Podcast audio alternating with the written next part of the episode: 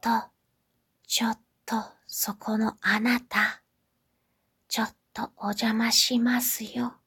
ハシュです。眠っているかもしれないので、そっとお声をかけますが、あなた、今、冬眠していませんか？ああ、ああ、ちょっと目が覚めてきたみたいですね。じゃあ普通の喋り方で喋らせてもらいますね。ハシュです。目が覚めましたか？今、冬の真っ最中ですね。毎日寒いですが、お元気ですか？今、私たち人間は毎日おそらく活動していますが、私たちの周りの生き物というものは、どうやってこの寒い冬を過ごしているのか。そんな冬眠の話を今日はしてみようと思います。さて皆さんは今、冬眠しているんでしょうか？冬眠したいよって思ってる人はたくさんいると思います。よく聞きます。私も冬眠してみたいなと思ったことがあります。ここで皆さんに質問です。クイズです。さてそもそもなぜ冬眠をするのだろうというクイズぶっ込んでみました。考えてみてください。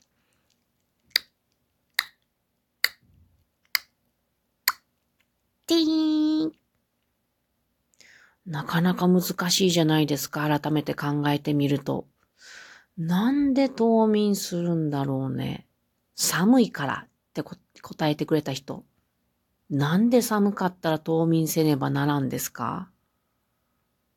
この答えはね、冬は太陽からの暖かさとか、光のエネルギーというのが少なくなるんですね。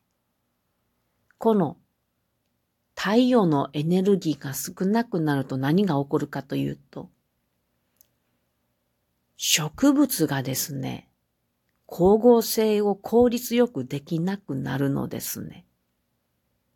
光合成がうまくできなくなると成長できないんですね。なので植物は冬の間、寒い間、休んで眠るということをしますね。これ、植物の場合は冬眠とは言わないです。休んで眠るの休眠という言葉を使います。はあ、植物は休眠してるんだね。じゃあなんで？生き物は、その動物たちっていうのは冬眠をするのかな？わからないっていう人、よく考えてみてくださいね。植物を食べてエネリー、エネルギーを得る生き物ですね。植物休眠しちゃったら大問題です。食べるものがないっていうことですね。そこで出てくるのが、植物を食べてエネルギーを得ている生き物には、冬を乗り越えるための究極の三択っていうのが出てきます。さて皆さん何を選びますか？まず一つ目。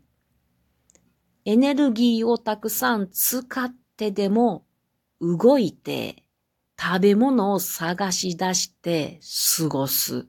これが一番目ね。選択肢二つ目。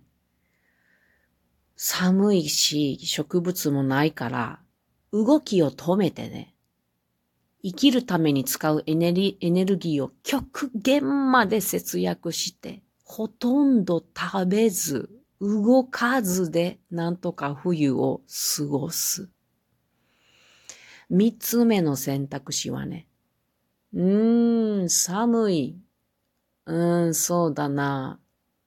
あたた、暖かいとこ行けばいいよね。ということで、暖かいとこへ移動して過ごす。はい、この三つの選択肢。どれを選びますか？まあ、おそらくね、これを聞いてくださっている人たちは、人間が多かろうと思ってるんですよ。多分ね。あなたは人間じゃないですかね。となると、うんうんうん、おそらく皆さんはね、この一番、エネルギーをたくさん使ってでも、動いて食べ物を探し出して過ごすというのをやってらっしゃるんじゃないかなと思いますね。しかしね、こんな人間、まあ、人ですね、私たちもね、はるか昔遡ってみると、こんな生き方をしてなかったんですね。2億5千万年ほど前までさか、遡ってみましょうか。皆さん記憶ありますかね？その当時ね、地球上の生き物っていうのはすべて先ほどの2番の過ごし方だったんですね。つまり、動きを止めて生きるために使うエネルギーを極限まで節約してほとんど食べず動かず、動かずで過ごす。これなぜかというと、その当時の生き物っていうのは、体を温かく保つ能力が備わってなかったんですね。なので気温が寒くなると、体の温度温度も比例して下がって、おー、皆さん寒くなったらどうなりますか？動けない。寒くて動けないっていうことで。動けなくなるので、もう、じっとしてね、眠ったようにして冬を過ごす。イコール冬眠。これが普通の生き物の冬の過ごし方だったんですね。ところがどっこい生き物っていうのは進化していきますね。ここで出てきたのが、変温動物という生き物です。素晴らしい。間違えました。高温動物という生き物です。すんげえ間違えてるやん。言いたかったのは、先ほどのように、もう寒くなったら体の温度が下がって冬眠して過ごすっていう生き物は変温動物ということを言いた方、間違えました。この変温動物は私たちの身の回りで考えてみると、爬虫類、両生類、昆虫類、魚類などですね。これらは体温調節ができないですよね。ところがどっこい、やっとやっ、やっと出てきた。ここで、指パッチンが出ます。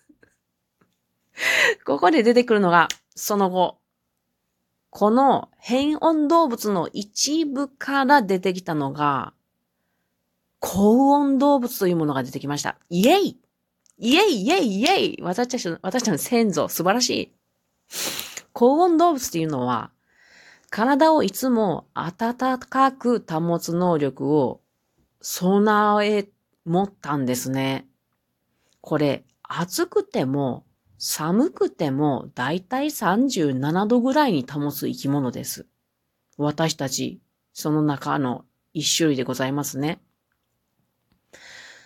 これ、どんな動物がこれを備えているかというと、哺乳類と鳥類だけなんですね。鳥類っていうのは鳥の仲間です。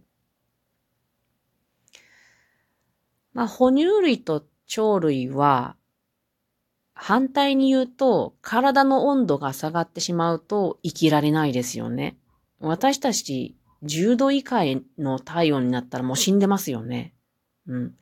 34度ぐらいになってもなかなか厳しいものがあるんじゃないかな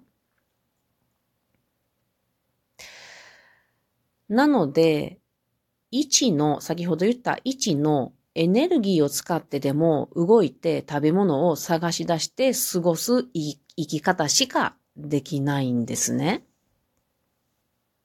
なので、この、えっ、ー、と、高温動物の多くっていうのは、体温を保つことができるから、冬眠せずに冬冬を過ごすわけです。私たちみたいにね。でも、鳥の仲間っていうのは、もうほとんどが冬眠しません。これなぜかわかりますかね？私たち哺乳類と違うところは、鳥の体っていうのは空を飛ぶために進化してきているんで、まあ、骨とか内臓とか体のあらゆる部分をね、限界までこう軽くするように進化してきてますよね。なので、常に食べ続けなければ生きていけないんですね。哺乳類のように、こう、しばらくの間何もせずにぐでーんって休んでいることっていうのができない。なので冬眠できません。それから空を飛んでね、長い距離を移動することができるのが多いので、寒くなったら、この3番の移動して過ごすっていうことができるんですね。渡り。そういう理由もあります。あの、ごく一部の種類だけ冬眠するっていうことです。なるほど。じゃあ、哺乳類は冬眠しなくね、いいねっていうわけじゃないんですよね。ところがですね、その中に体の温度が下がっても、うーん、生き続ける、生き続けることができる。つまり、動きを止めて冬眠で冬を過ごすものができるものもいるんですね。これについてまた話していきたいと思います。不思議ですね。また続きお楽しみに。ではおやすみなさい。